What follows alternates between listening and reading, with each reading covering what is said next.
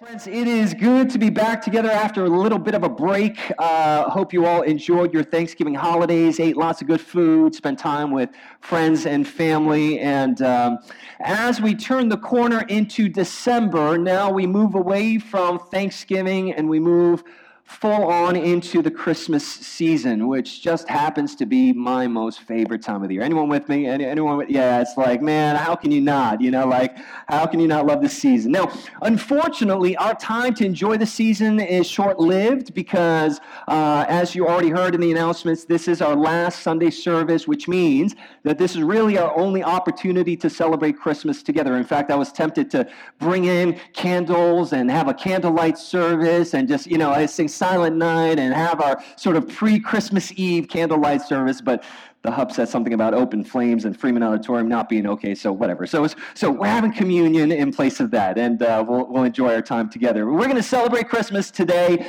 for our last gathering here. We, we already sang some Christmas songs. We, we're going to spend a few moments reflecting on the first coming of Christ. Now, the only thing we're missing is some Christmas cookies and hot cocoa, but I hear there's a table full of spread out there. And so you feel free to grab some food on your way out. Also, uh, if you want some Christmas cookies, uh, the Savage Bakery is open on Saturday. Okay, oh, we're gonna have that open house as you, as you heard in the announcements. Come on by, enjoy some some cookies, some some quality time with some friends. So it's just some chill time before the final week uh, mayhem kicks off. And so we love to see you there. But for now.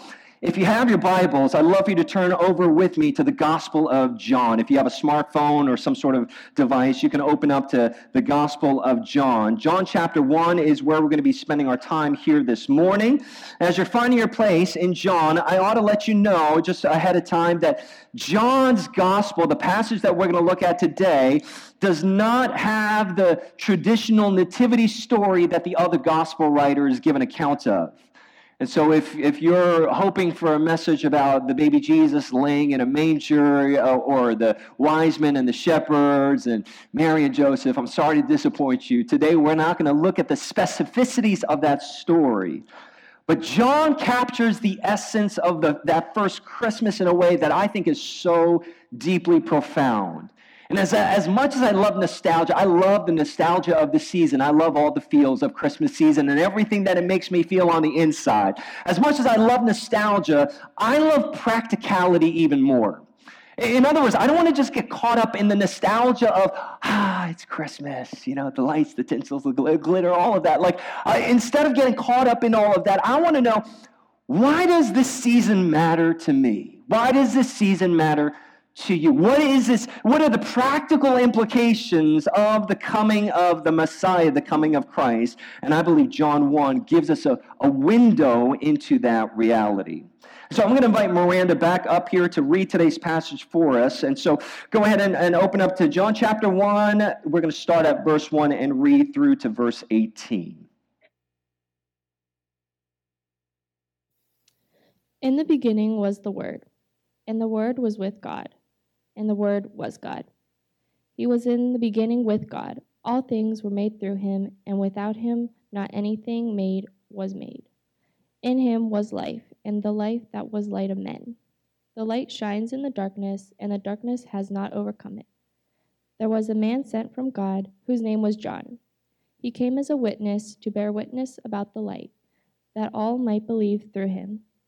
He was not the light, but came to bear witness about the light the true light, which gives light to everyone, was coming into the world. He was in the world, and the world was made through him, yet the world did not know him. He came to his own, and his own people did not receive him. But to all who did receive him, who believed his, in his name, he gave the right to become children of God, who were born, not of blood, nor of the will of the flesh, nor of the will of man, but of God. And the, word, and the Word became flesh and dwelt among us, and we have seen his glory, glory as of the only Son from the Father, full of grace and truth. John bore witness about him and cried out, This was he of whom I said, He who comes after me ranks before me, because he was before me. For from his fullness we have all received grace upon grace. For the law was given through Moses, grace and truth came through Jesus Christ. No one has ever seen God, the only God, who is at the Father's side. He was made known to him.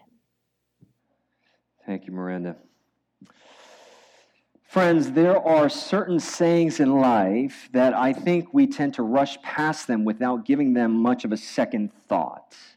Uh, these are common sayings that carry a significant amount of weight, but because we rush past them, we don't really stop and consider what these words actually mean. Uh, but if we actually pause to think about and ponder those words, it would actually impress upon our souls a little bit differently. Let me give you an example here.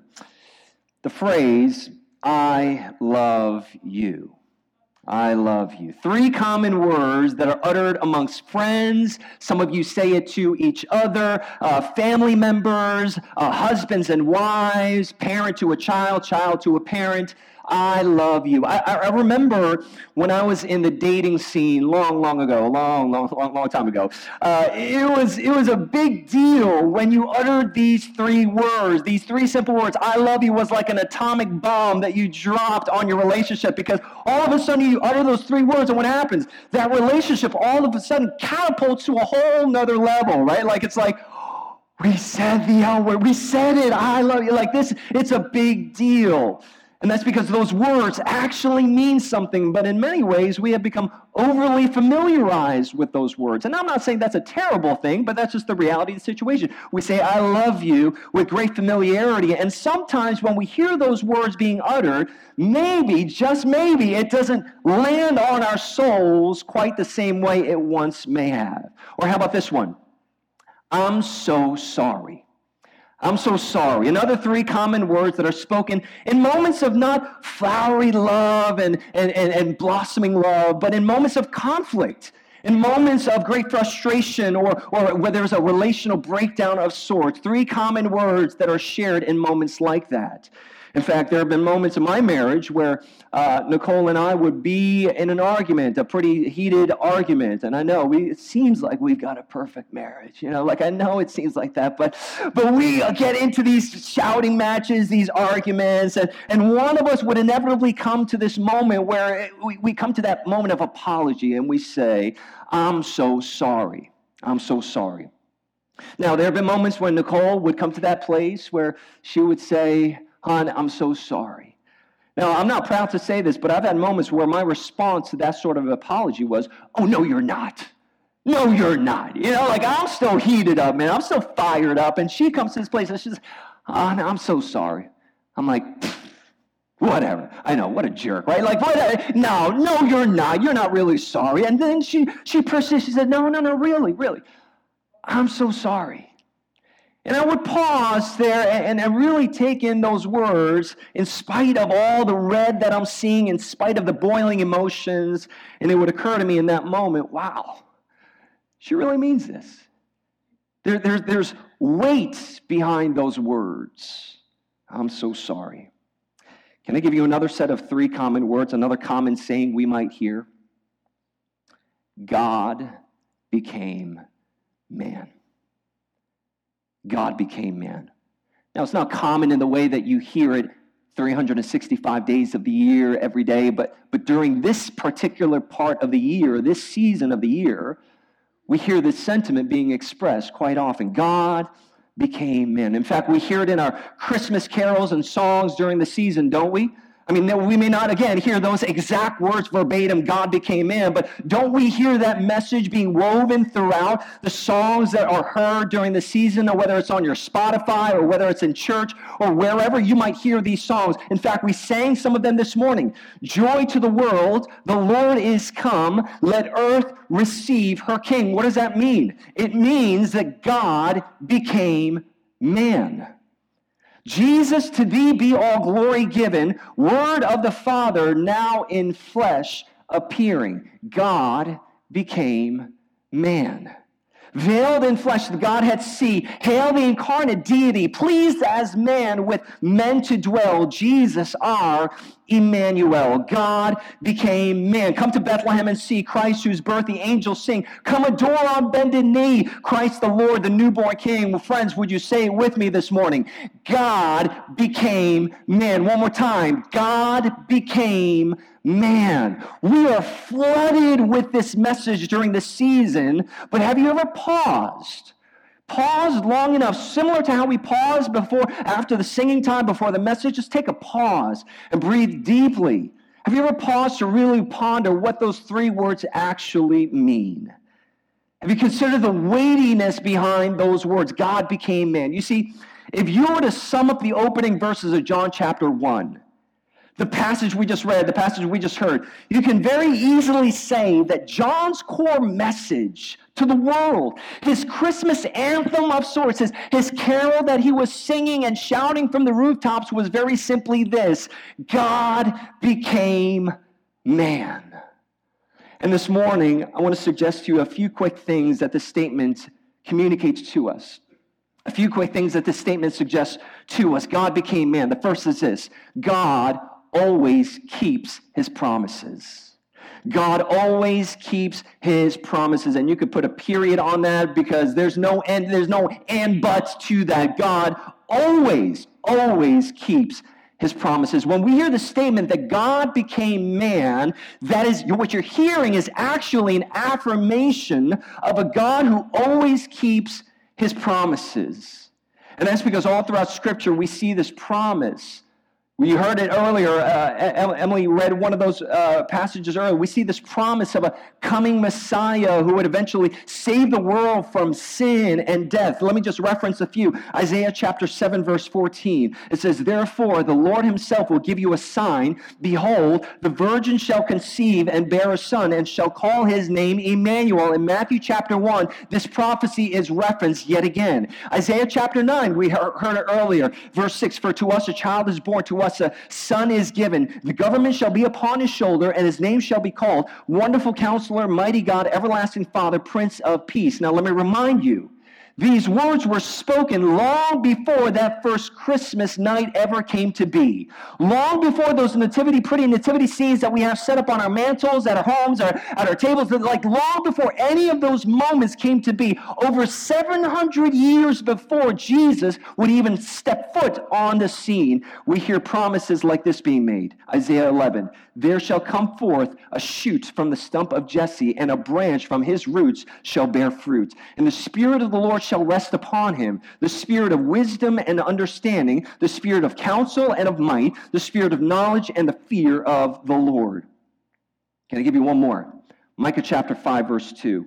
But you, O Bethlehem Ephratah, who are too little to be among the clans of Judah. From you shall come forth for me one who is to be ruler in Israel, whose coming forth is from of old, from ancient of days. Now, all of this, friends, all of this is talking about the Messiah, King Jesus. And lo and behold, you fast forward 700 somewhat years later, what do we find? In Matthew chapter 1, the King is born. Fast forward 700 years somewhat later, what do you find? The ruler out of Bethlehem, as Micah prophesied, is here. The shoot from the stump of Jesse is born. Wonderful counselor, mighty God, everlasting Father, Prince of Peace, Emmanuel is here with us. God always keeps his promises. Now, sometimes it might take 700 years. Sometimes it might take seven days. We don't always know when God will fulfill and come through on his promises, but what we do know is that when God makes a promise, he will fulfill it. When God makes a promise to you and to me, he will fulfill it. And you want to know what that means for you and for me? That means that every promise that God made to you through his word, he will make it come to pass. If there's anything that this, this phrase, God became man, and because we understand that God became man is our, our, present reality, it means that we have a God who actually fulfills all the prophecies that have been uttered in the Old Testament has come to pass. If we can know that to be true, we can know that every promise that He's made in this book to you, He will fulfill. He will fulfill. Can, can I just Can just give you, uh, this is a, just a, a, a spattering of, of a couple of these promises. Psalm 100, verse 5. For the Lord is good, his steadfast love endures forever. By the way, this is not just descriptive, it's not just describing the kind of God, the kind of love that God has. This is God's promise made to you and to me. And his faithfulness will last to all generations that extends to you and to me. Listen to the promise made in Isaiah chapter 40. But though they who wait for the Lord shall renew their strength, they shall mount up with wings like eagles. They shall run and not be weary. They shall walk and not be faint. Many of us know the promise found in Jeremiah 29 11. For I know the plans I have for you, says the Lord, plans to prosper you, to give you hope, not, not, to, not to harm you, to give you future, right? Like we know that verse, Jeremiah 29. But have you heard Jeremiah 29 12? It says, Then you will call upon me and pray to me, and I will hear you. I will hear you. Verse 13, he goes on, and God says, You will seek me, and you will find me when you seek me with all your heart. Some of you here are you're here at Penn State and you're you're in search for, for God. You're in search for truth. You're in search for, to grow in your faith and grow further in your knowledge of God. The promise of Scripture says when you search Him with all your heart, He will be found. We don't know when. We don't know every time. We don't know if, if, at every moment you open up your Bible and you sit down for your quiet time, boom, heaven's going to open up and, and the dove will fall upon you like, like Jesus' baptism. We don't know how it will show up. We don't know when it will show up, but we know that it will show up. God always keeps his promises. A similar promise found in Second Chronicles 7 is if my people who are called by my name, that's you and me, church, that's all of us, okay? If you are a professing follower of Jesus, this is talking about you. If my people who are called by my name humble themselves and pray and seek my face and turn from their wicked ways, what's the promise? Here it is. Then I will hear from heaven and I will forgive their sin and I will heal their land. There are tons of promises just like this in Scripture, and we haven't even touched the New Testament. Uh, studies show that Jesus alone, Jesus alone had made over 8,000 different promises. 8,000 different promises in the Gospels alone, in the four opening books in your New Testament. That's not even touching the epistles, the pastoral epistles, Pauline's epistles, or Peter's. We're not even touching any of those promises. We're touching on just a couple in Scripture. Friends, we have a God who always keeps his word. So you can take great confidence in knowing that if God promised it to you, he will fulfill it for you. If God promised it, he will fulfill it. And he proved that to us by becoming man for us, the greatest promise fulfilled. God became man shows us the second truth, and that is this hope is alive even in the darkest of night. Hope is alive even in the darkest of night. Oh God, would you help us be convinced of that reality even here right now? That hope is alive even in the darkest of night. Hope is a powerful force, isn't it? When we really think about it, hope is powerful when you have it. But what about when you don't? When you don't have hope, it's tragically devastating. Like when you have hope, you can go on and on no matter how hard things might get or no matter how hard things might seem. You got I remember when I I remember when I ran my first, really, and my only half marathon. I had just started running, and I was getting into running. I, I said, I, did, I, I, had a couple of 5Ks under my belt. I said, okay, I, I, think I'm, I think I'm ready to graduate to the big boy league, right? Like, so maybe not full, you know, 26.2 marathon, but like, let me start out with a half, okay? Let me, let me, let me run a half and see what that's about. I remember it was a grueling process. In fact, I remember on race day, you know, I ran and I felt pretty good, man. I felt like, man, you know, this is like this is a piece of cake, you know, like, and I got to mile around mile 10 or 11 or 12, like somewhere in that sort of three mile window. My legs just felt like jello. My core was, my back was hurting. My, like, my, I, everything in my body was screaming, just stop, just stop, right? Like, and I, and with every runner that was running past me, I said to myself, you know, it'd just be easy for me to just just, just pull the plug, you know, just stop here. I, let, let me just walk the rest of the way or better yet, crawl the rest of the way, right? Like, but I knew there was an end to this race. Uh, like I, the, the, the coordinators of this race, this half marathon, put a finish line somewhere. And I had confidence that that time, that, that, that, that line was coming. In fact, I knew that that line wasn't too far ahead of me. I just had to get to 13.1 miles and I would cross the finish line. All of a sudden, hope, not a lot of hope, but a little bit of hope, a little bit of hope started rising up. And I said, I think I can do this. I think it's just, just three more miles, just two more miles, just one more mile. I think I can do this. Hope began to birth in me this sense that this grueling run was coming to an end. This too shall pass. It was that hope that helped me cross that finish line. It, it was that hope that kept me running. Hope is a, is a powerful thing. Hope is a powerful thing when you have it, but when you don't, it's absolutely devastating. I wonder if you've ever felt hopeless in your life before. Like really hopeless. Like not, not like I'm having a crummy day. I could be having a better day, but like a season in your life when, where all you seem to feel is just despair in a dark hole, like ho- hopelessness.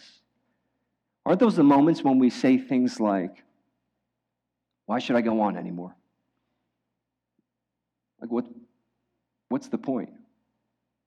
All hope is lost, hope is dead. There, there's, no, there's no finish line. I'm in this perpetual cycle of just running in the dark. why does any of this really matter? Why, why, why does this matter? You see, the greatest tactic of the enemy of your soul is to actually rob you of all hope. He knows that he's won if he can convince you that there is nothing to hope for. If he can thrust you into a place of hopelessness, he knows, I got it. I got you. I got you. But the greatest message of the Christian faith is that we have a living hope. Hope is alive even in the darkest of night. Listen to what John said. John said it this way in today's passage In him, in Jesus, was life, and the life was the light of men. Some other translations say it this way His life brought light to everyone. To all mankind, Christ brought light. In verse 5, it says this The light shines in the darkness, and the darkness has not overcome it. Praise God. Hallelujah for that. The light shines in the darkness, and the darkness has not or, or, or, cannot, will not overcome it. Jump to verse 9. John goes on and he says, The true light, which gives light to everyone, was coming into the world. Isn't that the Christmas story right there?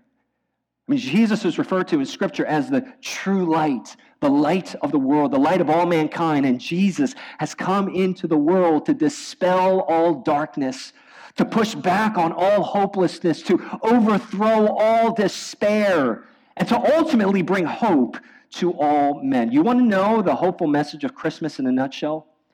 It's, this, it's, it's just summed up in this simple statement right here The light is here, it'll all be okay. The light is here, so it'll all be okay. You feel like you're walking through the shadow of death and there's no end in sight? Listen, the light is here. It'll all be okay.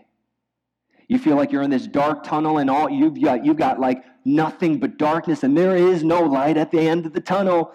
Like we like to hear that and we like to, you know, our friends like to chatter that in our ears. Guys, just stick with it. There's light at the end of the tunnel. And in your world, in your mind, you know you're looking through that tunnel and you're like, there is no light at the end of the tunnel. Everything in you is defying that. Friends, the Christmas message, the message of the Christian faith, not just December 25th, but all the, the entirety of our Christian life is summed up in this simple statement. The light is here It'll all be okay. The light of the world is here. It'll all be okay. Those dark ditches that you feel stuck in, you feel like there's no way out of this hole. The light is here. It'll all be okay. It'll all be okay. God became man, assures us of that reality that the light is here, Therefore, it'll all be okay. Hope is alive even in the darkest of night. And lastly, we know that Christ's sacrifice was more than enough. Christ's sacrifice was more than enough. God becoming man was what was required and necessary to make us right with God. In other words, an unrighteous being cannot compensate with righteousness that's on par with God's righteousness. It's not possible. Okay, like, like uh, just let me put it this way for you. It's like it's sort of like this. It's like no matter how hard I try to play ball like Michael Jordan, I'll never be like Mike. Like I can, I can. I, you know, there was a song back in the day. I want to be, I want to be, I want to be, I want to be like Mike. Like back in the '90s, like we used to sing. Every every kid like would strap on their Jordans and they would go out and be like, you know, I want to be like Mike. You know, it's just a fadeaway and all these and like, we, I, I want to be like Mike. And and we, I I sang that song. I want to be like Mike. But I know, look, I'm a five foot eight, five foot nine on a good day Asian dude who can't dunk a basketball, okay? I got no shot. As much as I would like to think I want to be like Mike, I know I don't have it in me, okay? I don't have it in me to be, to, to hoop like Mike, to be like Mike. I know I'm not going to be like Mike. Just like I don't have it in me to play soccer in the World Cup. Anyone following the World Cup? Yeah, it's a couple of people, and someone, eh, not someone. Okay, listen, as much as I love, I look, I've, I've tried playing playing soccer before, and I've hurt myself before. Okay, I mean, I've, I've got two left feet that don't move in the direction that my brain tells it to move. And so, as much as I'd like to think of myself as like, I'm capable, I don't have it in me to play soccer at that level. By the way, the U.S. team fought hard. I don't know if you guys caught that, but uh, that was a tough loss against the Netherlands. Good effort though by our boys. But but but like aside from aside from basketball and soccer, all all that to the side, spiritually speaking, friends, listen. You don't have it in you to get right with God by your own efforts. I don't have it in me to get right with God by my own efforts. None of us do. Not you, not me, none of us. Eh, eh, because think about it. How can we, who are completely unrighteous, flawed, broken human beings, sin ridden, how can we offer something that is on par with God's righteousness? Think about this God is holy. God is perfect. He is infinite. He is good in every measure of the word, by every standard. And we are none of those things. We are unholy, imperfect, finite human beings that on some days may be good, but good by every measure, by every standard. We're none of those things. We don't have what it takes to wipe away the stain and filth of our sins. And so, what does God do? He doesn't banish us, He doesn't abandon us, He doesn't kick us to the curb and say, Well, He does the very opposite. God became man. That's why John says in verse 16, I love, I love this, just this little phrase here. For from his fullness we have all received grace upon grace. We have all received grace upon grace. We are all recipients of grace upon grace. And on this final Sunday, I want to end our time by remembering that we are recipients of grace upon grace. That the fact that Jesus came as a man to dwell among us, he came in the flesh, was to pour out grace upon grace on our lives. And that's why we celebrate communion. That's what communion is about. In celebrating communion and partaking communion, we're remembering that God became man to ultimately take our place to absorb the wrath and the judgment that was meant for us. Jesus took it all on himself so that we might be made right with God, so that he can be the Jordan in us. So that he can be the Christian Pulisic in us, you know, like my man. He can be all of that in us. Like it's like he made he made Christ to be nothing so that we can have everything. That's the good news of the gospel, and that's why we celebrate the broken body and the shed blood for us. And that's why we say Christ's sacrifice was more than enough because he did for us what we can never do for ourselves. Because he took the perfect sacrifice to meet the standards of perfect righteousness. And if we really understand what Christ has done for us, we can know with great confidence that hope is really alive. Hope is alive even in the darkest of night. And hope is made possible because we have a God who keeps every single one of his promises towards us. Amen? So at this time, I want to ask you to.